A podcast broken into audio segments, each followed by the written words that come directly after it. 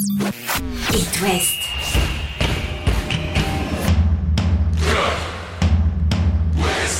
Cop West. Chaque lundi et jeudi à 20h. Simon Rongoat, Catel Lagré. Bonsoir Catel Lagré. Bonsoir Simon Rongoat. Le tirage au sort du jour, l'info du jour, c'est euh, cette Europa League avec les barrages pour le Stade Rennais. De qui a hérité le Stade Rennais, Catel? Bah, il a tiré le gros lot. il a tiré le Milan AC. Donc autant dire qu'il va falloir être incroyable pour sortir le Milan. Moi, en je trouve ça génial. C'est une super Ah bah, affiche pour, le Stade bah, bah Rennais. oui. Ce sera au mois de février hein, face au Milan AC, ces, ces barrages-là. C'est vrai que Rennes aurait pu s'éviter ce barrage, mais ça s'est joué à quelques secondes. Tu y étais euh, jeudi. Mais- Quelle euh, frustration de se dire qu'on doit euh, probablement se faire éliminer. Et je fais exprès de le dire là pour ensuite être démenti dans, dans quelques semaines. Je, je le souhaite, mais par euh, Ah un bah, grand sur le Europe papier, comme le Milan bah AC, oui. ça rappelle la confrontation face à Arsenal hein, pour Ouais, euh, les Rennais. On en parlera tout à l'heure de l'actu du Stade Rennais, et de ce tirage en Coupe d'Europe. Place au débrief de cette journée de Ligue 1, la 16e, avec la victoire du Stade brestois au FC Nantes. À la Beaujoire, les Brestois que l'on n'arrête plus. On écoutera Pierre Lesmelou et le directeur sportif Greg Lorenzi évoquer le parcours qui n'est désormais plus une surprise euh, Ah des, des Brestois. C'est euh, le fruit euh, du travail mené euh, dans le Finistère. Les Nantais, eux, calent. On avait vu un effet Gourvenec face à Nice. Encore un peu face au, Paris Saint-Germain. Et puis là, ça, ça rechute un peu pour les Canaries. Le Stade Rennais a pris un point à Toulouse. Un bon point, Catel? Ah bah c'était. Bah je me suis endormi. D'accord. Ouais. Donc t'as pas vu le match. Bah, moi je vais vous dire ce que j'ai vu parce que Catel n'a pas vu le match malheureusement. Trop fatigué le week-end, faut pas sortir le soir Catel. Et Lorient, eh bien n'y arrive plus. Les Lorientais euh, dégringolent, ils sont désormais euh, 17e avec un point d'avance sur euh, Clermont tout près de, de cette euh, lanterne rouge. Le Brice y croit encore. Il nous le dit. Nous on a de moins en moins euh, envie de, de dire qu'il va rester longtemps sur le banc. On en parle de Régis Le Brice. Allez c'est parti. Chaque lundi et jeudi, C'est Cop West sur It West. En commençant donc par ce derby entre euh, le Football Club de Nantes et le Stade Brestois, l'avant-match a été euh, marqué par un long hommage des supporters nantais, notamment ceux de la Tribune Noire qui s'étaient euh, réunis près du café Le Saint-Georges pour dire un dernier au revoir à, Maxime, le supporter qui a été poignardé. L'affaire est toujours en cours, vous la connaissez. L'hommage s'est poursuivi au Stade de la Beaujoire avec un magnifique tifo de, de la Brigade Loire, Max pour toujours. Et puis tout au long de, de cette rencontre, les supporters nantais ont chanté euh, à la gloire de, Maxime et, à sa mémoire. Euh, Pedro Chirivella, le, capitaine nantais, a offert son maillot à la famille. Il y a eu aussi des, joueurs qui ont porté pendant l'échauffement un t-shirt euh, où il était inscrit Maxime sur le torse. Bref, c'était une, émotion et une ambiance particulière quant à ce Nantes-Brest côté nantais dans les tribunes. Sur la pelouse, ensuite, si on s'intéresse à ce qui s'est passé sur le terrain, on a vu un stade brestois rayonnant, qu'a-t-elle, des Brestois que l'on n'arrête plus? Alors on n'a pas eu grand chose quand même en première mi-temps de- d'un côté comme de l'autre, mais effectivement les Brestois ont accéléré en, en seconde. Ouverture euh, du score euh, dès la 50e, euh, cette frappe de Magnetti avec une passe décisive de Del Castillo. La demi-volée de Magnetti, il faut savoir qu'il marque Ouais. une fois tous les 5 ans. Ouais, c'est ça, mais c'est vrai. Et, pour le coup, c'est un sacré but qui nous a mis Hugo Magnetti. C'est ça. Et deuxième but, 7 minutes plus tard, par Mounier. À l'origine, un corner frappé par qui? Ah, bah Del Castillo, encore. Sur la tête de Le Doiron. Lafont repousse et Mounier est à l'affût. Les Brestois sont hyper réalistes offensivement. Et derrière, c'est très sérieux. Quatrième meilleure défense de Ligue 1. J'ai regardé les, les stats. Bizot a encore fait les arrêts qu'il fallait euh, dans le but euh, brestois. Notamment sur une tête de Mohamed à 2-0 où on se dit si, si Nantes marque là, ça peut être un peu la, la folie cette fin de C'est match. ça, la frappe de Simon. La frappe de Simon aussi. La frappe de Simon après. Euh, sixième clean sheet de la saison pour, pour le stade brestois.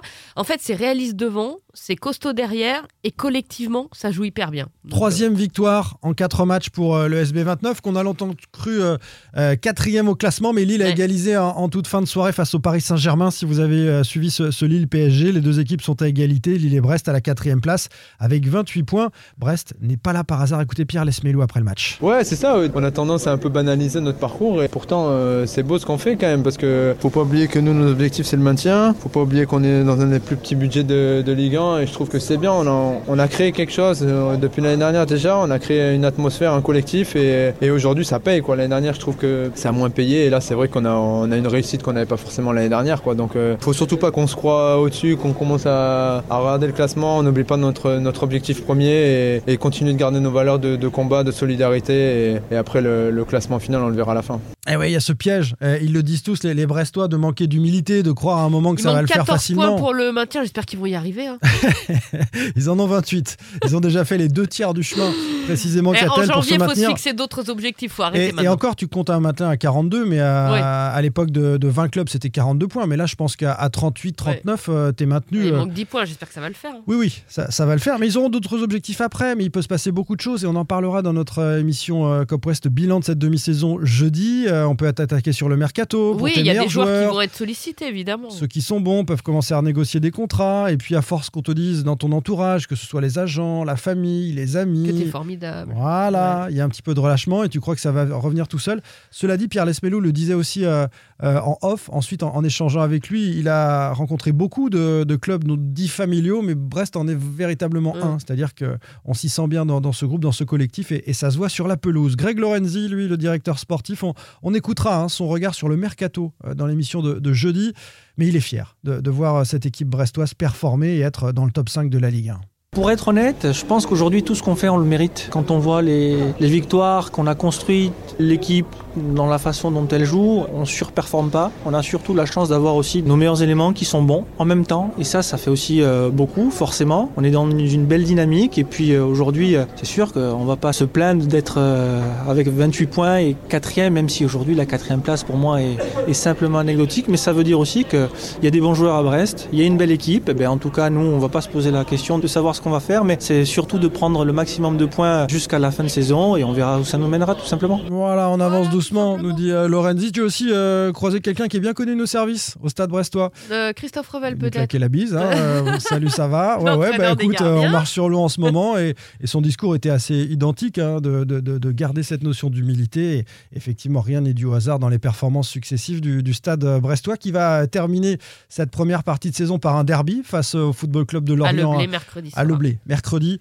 On en reparlera et on débriefera ça jeudi. Côté nantais, c'était la soupe à la grimace. On avait vu euh, du mieux lors du succès face à, Nice. Premier match de Jocelyn Gourvenec sur le banc. Après, euh, Caristouille eut été euh, euh, limogé. Ensuite, face au Paris Saint-Germain, une défaite de Buzyn qui reste honorable face à, ce grand PSG-là. Mais la marche supplémentaire, c'était un adversaire direct pour le maintien, entre guillemets, même si on a vu que Nantes et, Brest ne boxaient pas dans la même catégorie en ce début de saison. Et bien, Nantes a, raté complètement la marche. On va écouter Gourvenec, le coach nantais qui, qui préfère positiver après cette rencontre. Très déçu, très frustré. C'est pas une bonne après-midi. Il y a eu plein de, plein de choses dans ce match. Euh, L'ambiance était bizarre quand même, mais nous on est resté focus sur notre match. On a mal défendu sur leurs points forts et après on a, on a mal fini nos actions. Je pense que c'est les deux points majeurs de l'après-midi. Euh, voilà, il y a- ça n'a pas tourné du tout. On a vraiment des joueurs qui ont jamais abandonné, qui ont fait beaucoup d'efforts, qui se sont battus. Donc ça c'est bien. Ça veut dire que l'état d'esprit est là. Après il faut qu'on soit meilleur dans, dans certains domaines. Ah oui, il faudra être euh, bien meilleur, notamment offensivement, parce que le FC Nantes pragmatique de Gourvenec,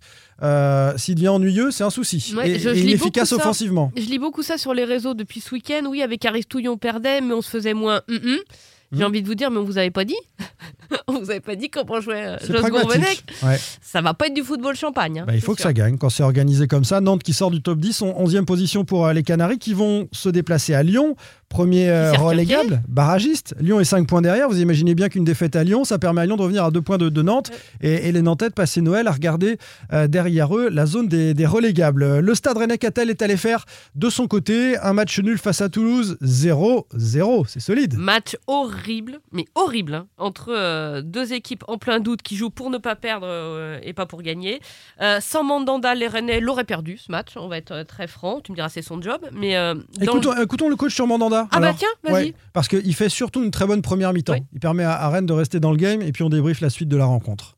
On l'avait déjà vu que jeudi contre Villarreal, Steve avait été décisif sur la deuxième partie du match et nous avait laissé dans la rencontre. Là, il a confirmé encore aujourd'hui et c'est clair que nous, d'avoir un Steve à ce, niveau-là, dans, cette période-là, c'est hyper important. C'est bien pour lui, c'est bien pour le groupe, c'est bien pour le, club euh, également. Euh, ouais, il a été en, première période, je pense, deux ou trois fois décisif. Puis sur la, deuxième, il n'y a pas eu grand-chose à faire, mais par contre, il est là au bon moment sur le, coup franc euh, excentré où elle est pas si simple que ça. Il va la chercher et il fait vraiment un, tr- un très bel arrêt. Donc voilà, c'est aussi au leader dans cette période-là de, de, de montrer la voie par, par ce niveau de performance et, et Steve a été euh, excellent aujourd'hui. Merci à Julien Stéphane d'avoir fait cette conférence de presse dans les toilettes hein, du, du stade à, à Toulouse. Ça résonne un petit peu. Bon, euh, pardonnez-nous pour ce, ce petit souci de, de son. Euh, Mandanda, patron depuis deux matchs quand même. Euh, on l'a critiqué, on l'a dit. Hein, Oui, on il y a l'avait dit 15 jours, qu'il on a dit était Mandanda, plus il le était pas au leader. niveau. Oui, il n'était pas au niveau. Bon, là, il, là, il sauve la baraque. Alors oui, c'est clean sheet.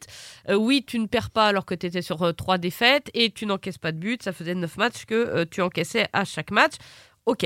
Après, un seul tir cadré en première mi-temps. Trop peu. Ça a été un petit peu mieux en deuxième, mais que ces Rennais sont empruntés.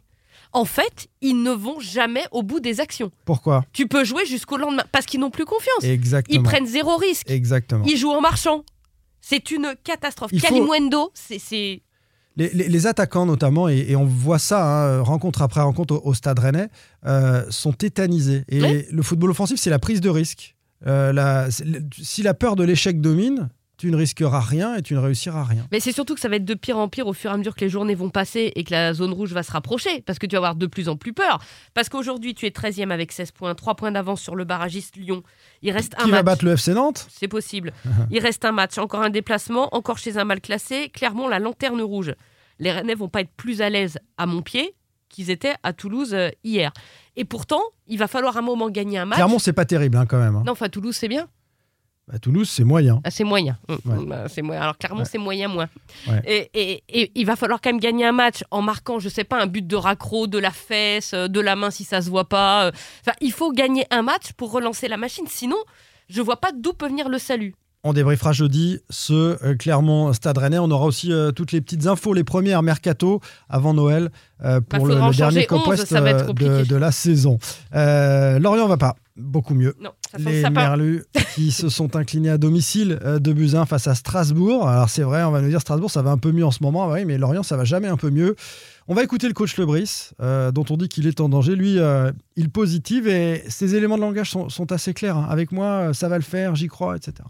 On est toujours optimiste, je dirais. De manière générale, on avait, je crois, les observateurs également, euh, plutôt le sentiment d'avoir euh, construit un effectif qui, qui nous laissait euh, optimistes, justement. Ensuite, les, aléas d'une saison, les dynamiques qui s'enclenchent, enfin, on doit faire avec. Voilà, moi je suis, là, euh, complètement présent, complètement euh, combatif, complètement avec la volonté de continuer de vouloir changer la dynamique qui, est enclenchée. Et les joueurs euh, sont prêts à ça. Personne ne se découvre que Lorient peut être à un moment en difficulté dans une Ligue 1. On le sait. Il y a eu une refonte complète de cet effectif et bah, ça prend du temps. Ça, aujourd'hui, c'est pas satisfaisant. On aurait aimé que ça aille beaucoup plus vite. On est frustré, on est quelque part aussi touché par par ce que ça génère comme énergie négative. Hein. Je peux pas dire autre chose. Et euh, j'espère que le plus vite possible, on sera capable de donner des- quelque chose de plus positif à, à tous nos supporters. Non, mais le temps, ça c'est un discours du mois d'août, quoi. Laissez-nous le temps.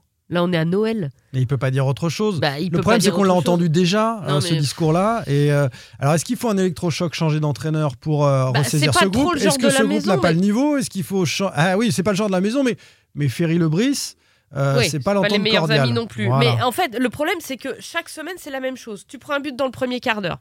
Donc déjà que t'es pas serein, tu cours après le score. Il y a des, des décisions de Lebris. Lebris, quand même, euh, quand Dieng marque à la à 53e, ça fait 2-1. Il le sort 5 minutes après. Ouais. Je ne comprends pas bien le, le- voilà. Et, et puis, euh, et puis, sur les concurrents directs, tu n'as gagné aucun match. Tu n'as pris qu'un point Ouais. entre Strasbourg, Clermont, Metz et Toulouse. Ouais, ça c'est mauvais. Il faudra Mais faire ça, beaucoup ça mieux sur la phase tout. retour pour, euh, pour se sortir de la mouise côté euh, Merlu. Euh, il y a de la Ligue 2 demain soir au programme pour euh, nos clubs de l'Ouest. Concarneau qui reçoit Grenoble. hein. tous les matchs sont en même temps à 20h45. Le Stade Lavallois face à la JOCR. Gros choc au, au sommet de cette Ligue 2. Et puis un Angers-Guingamp dont on Wow. salive à l'avance qui pourrait permettre aux Angevins d'être champions d'automne de cette Ligue 2. On vous laisse avec euh, Dans Backstage tout de suite. Et on se dit à jeudi. Salut Salut Retrouvez demain matin votre émission Cop West en replay sur itwest.com et sur l'application itwest. Cop West est votre émission. Prenez la parole et posez vos questions aux pros de la saison. Sur It West.